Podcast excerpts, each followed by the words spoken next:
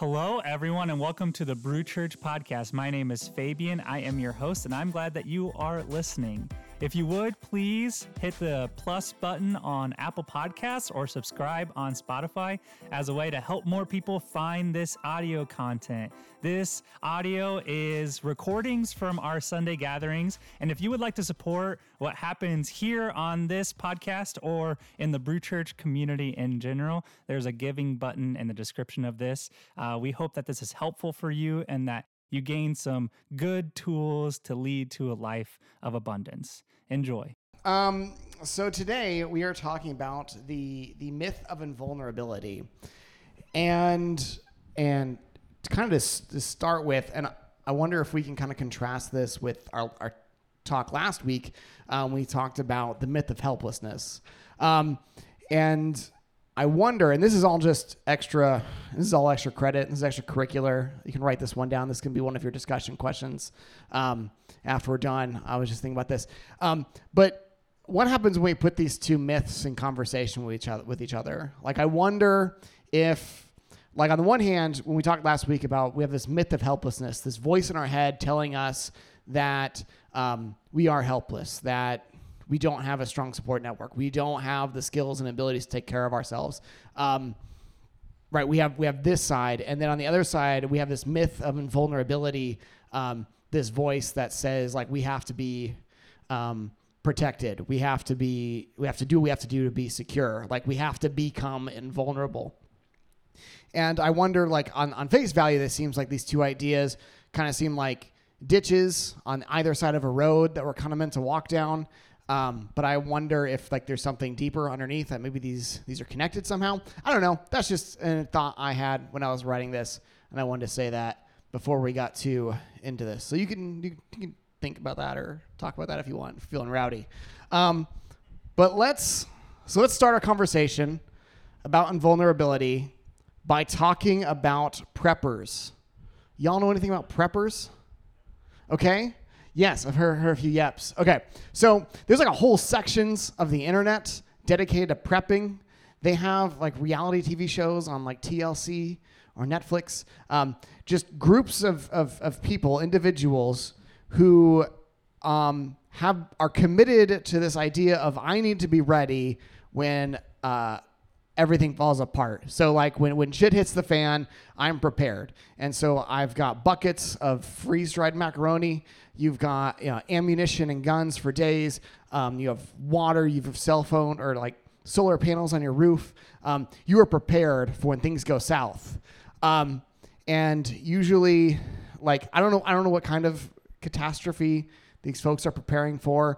I don't know. It's it's they're probably ready for anything from um, collapse of the international banking system to like civil war to I don't know the zombie apocalypse, whatever happens. Um, these folks are are ready for it, and um, I I understand uh, where where they're coming from, and so here's here's where they kind of tie into our our talk about invulnerability. Is that when I think about the myth of invulnerability, I don't think about a voice that tells me that I am invulnerable that voice is Jameson, right? Um, the myth of invulnerability is this voice that's telling me that I have to become invulnerable, right? It's this, um, it's, it's underneath that myth, there's this assumption that I am, I am vulnerable, that um, I can be hurt, I'm exposed to the world, um, it's dangerous out there, and I'm afraid. Uh, and, and, there's probably some truth to that. Uh, things are wild out there. I mean, I have some things going for me. I am a, a straight white male. I've, I've like have I'm playing the game on easy mode mostly. Um, but right, like there are a lot of things out in the world that are outside my control. Things like the like the economy, uh, government control. Like there's all sorts of like um, things that happen that are outside of my things that I can do anything about. And it's I think like a natural response to that is is fear. And let alone like personal things, right? There are all sorts of like personal things that can come up that could also be just as potentially harmful as, you know, like losing my job or something like that, right? Like like being alive is a scary proposition. Um and so like there's so like it's life is scary. It's it's a natural consequence to want to protect ourselves, to make ourselves feel secure and safe. Like that's like you deserve that as a human being to feel secure and safe. And so like with toxic people, maybe we put up boundaries, right?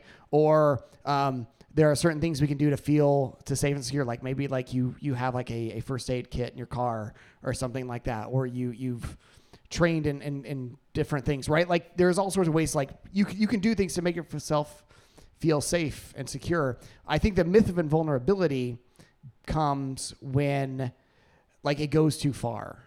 Right when when you've crossed a boundary, when like setting up safe, healthy boundaries starts to look more like starting to actively push people away and starting to wall yourself off from other people.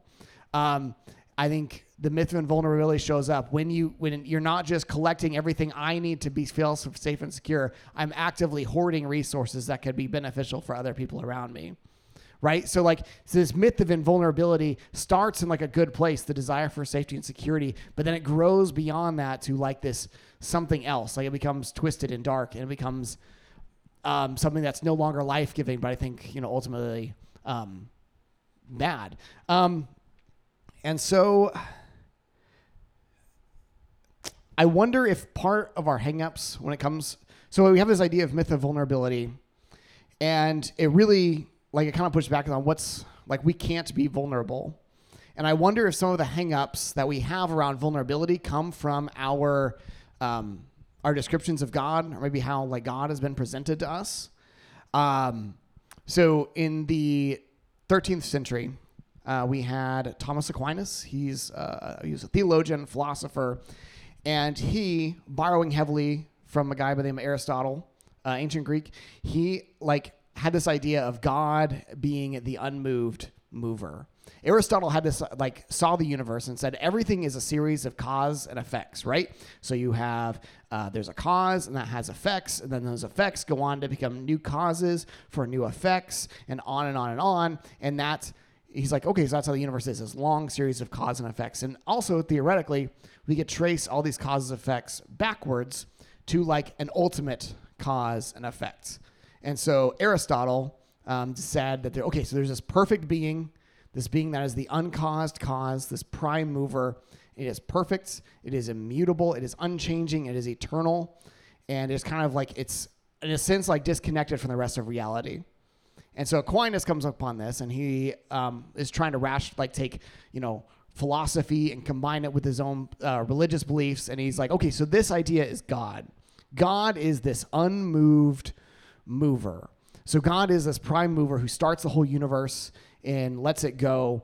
And God self is not moved by any of this. God becomes the unmoved mover. And this God is invulnerable right? This God like cannot be touched. This God is like out here, up here, and away from all of us. And I wonder what that's kind of done. Like, I wonder if that's kind of like a, um, I wonder what kind of effect that has on our own ideas about invulnerable. If our own ideas about vulnerability, if we have this ideal, this idea God out here, and this God is invulnerable, if we're sometimes like maybe like trying to like model ourselves in this God, I don't know if that's the case, um, but it seems like it might be. Um, and another side point is like this isn't the only conception of God that exists in at least Christendom. I know in outsides of other other worlds. Um, ideas that I particularly hold on to are ideas of like open and relational theology. This idea that God is open to the universe, that God is not this stony faced, um, for like unmoved mover, but instead God is is a part of everyday life, and this God is present in every single moment. So instead of like this unmoved mover, we have this the most moved witness, right? This God can be hurt, at least I believe. This God can be hurt because we can be hurt. This God experiences our hurts with us. So this God that I've come to believe in, I find is vulnerable. And that, that to me seems more healthy. Um, this God decides like wants relationship with hum- wants relationship with the universe. In order to do so, being in relationship then requires vulnerability. I don't think you can have relationship without vulnerability. I think even if we look at the most you know clinical of relationships, you would still have vulnerabilities. Anyone know anything about the double slit experiment? Yes, no, maybe. A lot of shaking heads. Okay, so the double slit experiment is a really cool experiment that helps explain how light is both a wave and a particle. So if you, this was in the 1800s, they first took, I wish I had slides. I would have made slides. This would have been much better with slides. I need you all to imagine a light bulb, okay? And then on in front of the light bulb is a screen, and in that screen are two slits. And then on the other side of that screen is another uh, like just a flat surface where we are going to have light projected on it from the light bulb through the splits onto this thing. Do you all have that in your mind's eye?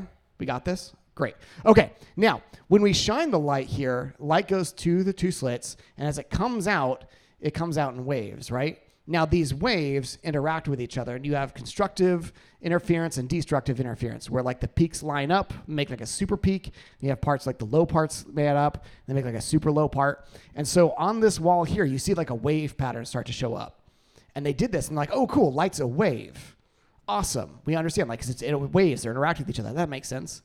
And then they science evolved, and Einstein comes along. He's like, no, no, no, part like light is actually a particle.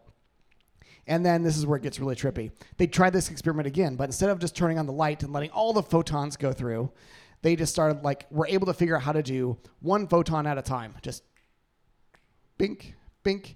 And then what they noticed is when they didn't watch these two slits to figure out where the the photon went, and they just watched where they landed, even one photon at a time, still over time, they sh- it revealed a wave pattern. And they're like, that doesn't make any sense. The what is the photon? It's not interacting with anything. There's no other waves there. It's a singular photon. Why is it still like manifesting like a wave? So that's where I got this idea of like light being this dual thing. That's both a photon and a wave. It's trippy. It breaks your brain a little bit. It's okay. Now, what gets even weirder? This is where it gets weirder. When you watch the two slits to watch which slit the photon went through, the wave function stops happening it just stops behaving. The whole the the behavior of the photon changes entirely because now it just like oh it's like just a single photon just going through the slit left or right up or down whichever way you have it. And then bam it just show up right on the other side of that. The wave function's not there at all. How the scientist interacts with the experiment changes the reality that shows up for this photon. Like like the universe the fabric of the cosmos itself is interaction and engagement. Right? This question raised all sorts of weird questions. Of this, like, how does consciousness work in the universe? How does like like we don't know. It's weird and it's bonkers. Um, there's a philosopher. His name is Martin Buber, and he describes like humans primarily have two types of in, of relationships. We have I it we have I thou, like I dash it and I dash thou. Thou meaning like the old fashioned timey word for God or um, um, Shakespeare. Um, so I it relationships are subject object, right? So we have a subject, me, I am a scientist, I am observing a photon going through slits in a double slit experiment, right? This is the most like I it relationship that we can imagine. Like I am uh, abstracted from the this object, right? I am separate. I'm a separate thing. Um, I it relationships are defined by a sense of like I'm not connected to this in any real way. I can be abstracted from this. This is an object that I can use for my own my own use, right? I can I can sell it. I can dis- I can explore it. I can discover things about it, but ultimately is just an object in my world. Um, the I thou relationship, in contrast to that, is it is not like a subject perceiving an object, it is a subject perceiving another subject and knowing that it is being perceived back. Now, you can have an I thou relationship, uh, Buber would say, um, with like another human being. You can have it with um, uh, a moment you can have it with nature. You can have it with music. You can have it with a physical object. It's any time that you come to a moment and you realize, like, oh, this is not just an object. This thing has depth to it, right? This thing has um, maybe some something like subjective experience. Um, maybe this thing has like a history. This is something that I can interact with. Um, an interaction with the I thou relationship is one marked by engagement, is one marked by curiosity, discovery. It is dialogue, it is giving and taking. Um, for Martin Buber, a lot of times these I thou moments, the, when we have these types of moments, we come come across as like religious or mystical experiences where you're like, oh, I've I've I've come across something that's like transcendent and divine. Um, so okay, so what is this? What is what what the fuck does any of this have to do with invulnerability? You're talking about f- Jewish philosophers and and quantum mechanics. What the hell? Um, so what, what these two things, to me, what these two ideas represent this double slit experiment, this idea that nature is fundament, like that we interact with nature and it's not this cold, distant thing that we can abstract ourselves from. And then Martin Buber's idea that things aren't just objects, right? I think it shows that this prepper mentality that I can somehow cut myself off from everything. I can cut myself off from anything that would give me pain. I can cut myself off from anything that's scary. Like that simply isn't possible. We can try, we can try, we can protect ourselves. After a certain point, we are doing more harm than good. We're like a snake trying to eat our tail. It's not it's not helpful. So like, yes, on the one hand, put up boundaries that make you feel safe. Do what you have to do to take care of yourself. But also we need to know like at the end of the day like vulnerability is not something we can like protect ourselves from. So what do we do then? What do we do if we can't like run from our invulnerability? I think the answer is is to embrace it, to embrace our vulnerability. Um, I got permission from my wife to share some of these stories. So um, when when I when we we got engaged to be married, which is a fun way to say that. Um, when we got engaged, we we decided we want to go to couples counseling, uh, to, to, to premarital, premarital counseling.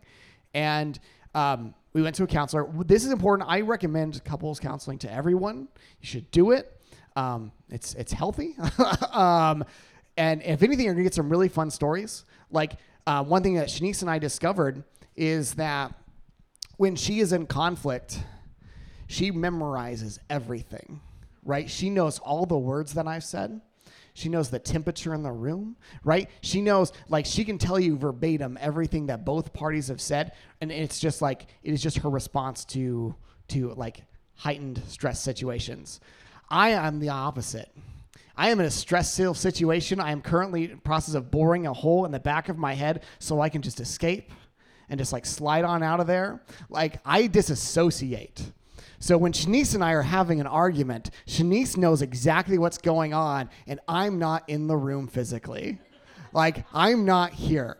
And these are the things that come up when you are in couples counseling because, damn it, you're trying to figure shit out because you want to have a healthy marriage. Um, and I smile, and she hates it because I'm just, I am like, I.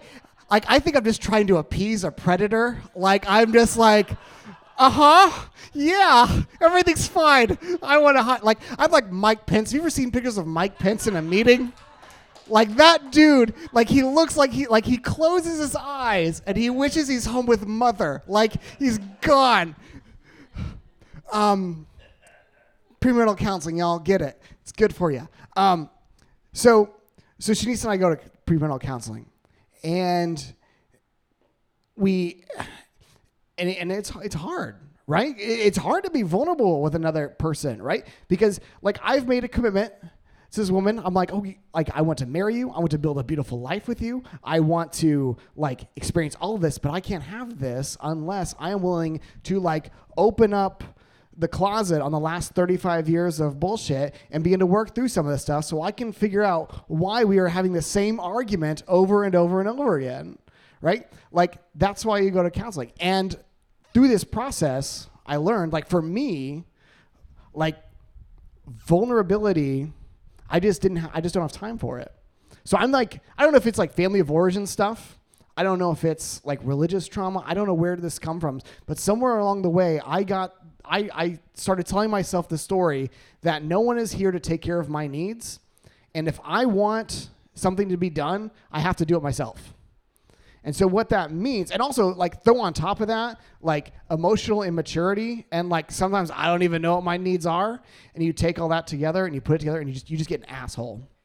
Um, and so, like, I, and, and it's so yeah, like I don't want to be this way either, right? Um, we sing that song by the Bleachers, like I want to get better.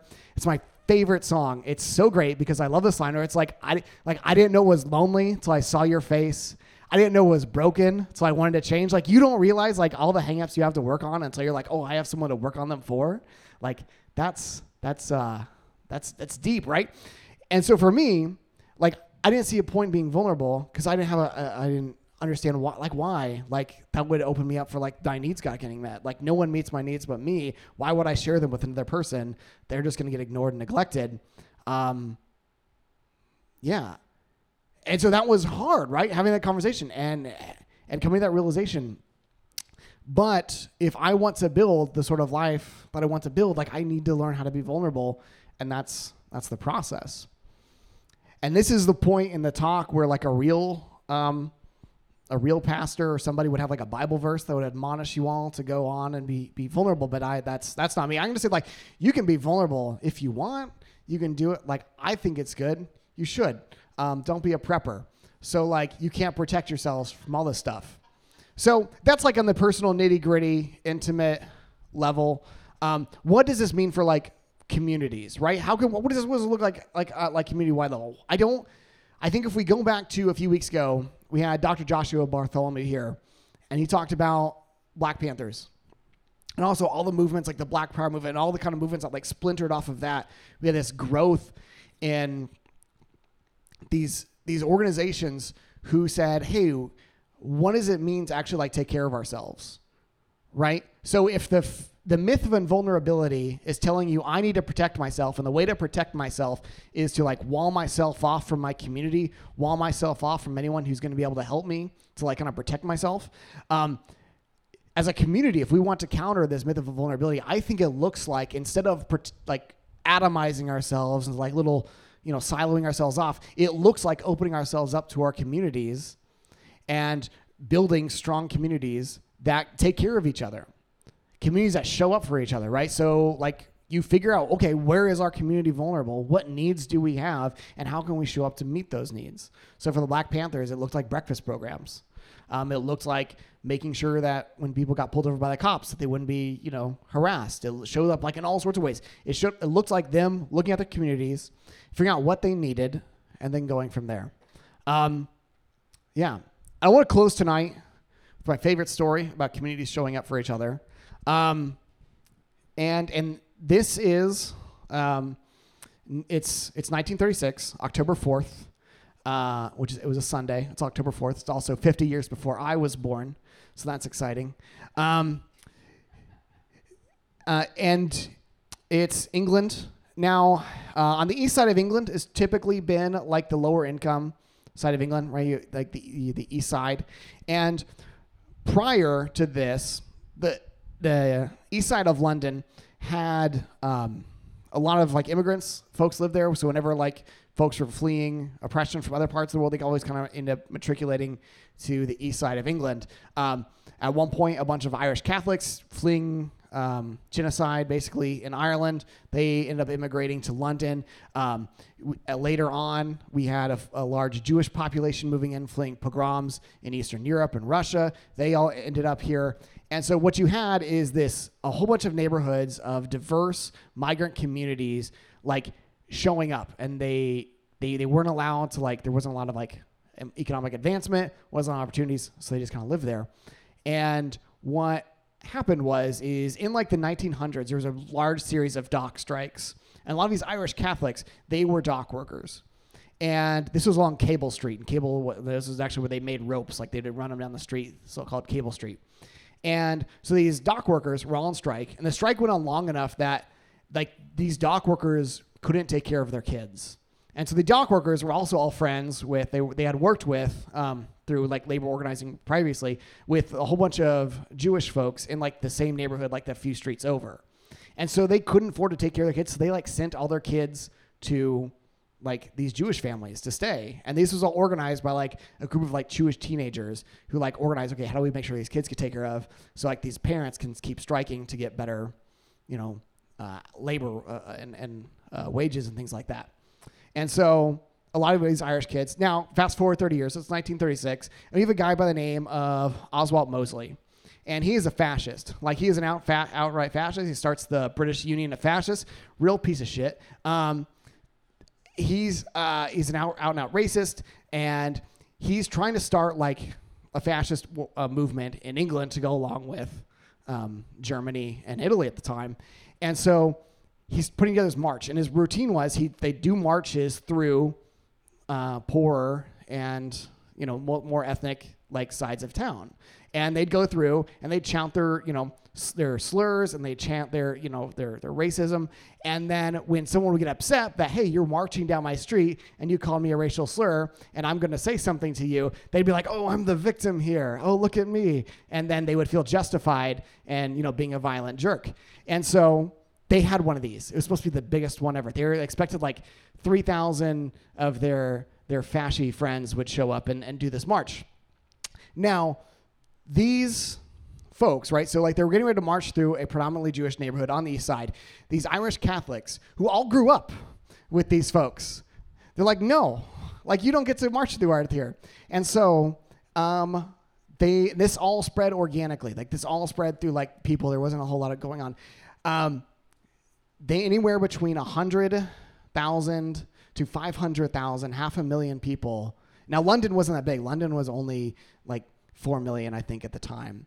So to have half a million people turn out to like they actually fight Nazis, to fight fascists in your streets because you're like, no, you don't march through our neighborhoods. You don't march through our friends' neighborhoods, right? Like you're not even from here. Like you don't get to come through our town and say that these people don't belong. They helped raise us right? We take care of us, we stick up for us. I think this is what it looks like when we embrace our vulnerability, when we embrace our communities, when we are able to create places where we can be vulnerable. We can bring our needs and know that is in this community, like our needs can be met. I think that's I think that's important. Thank you for listening to this episode. Peace and blessings, everyone.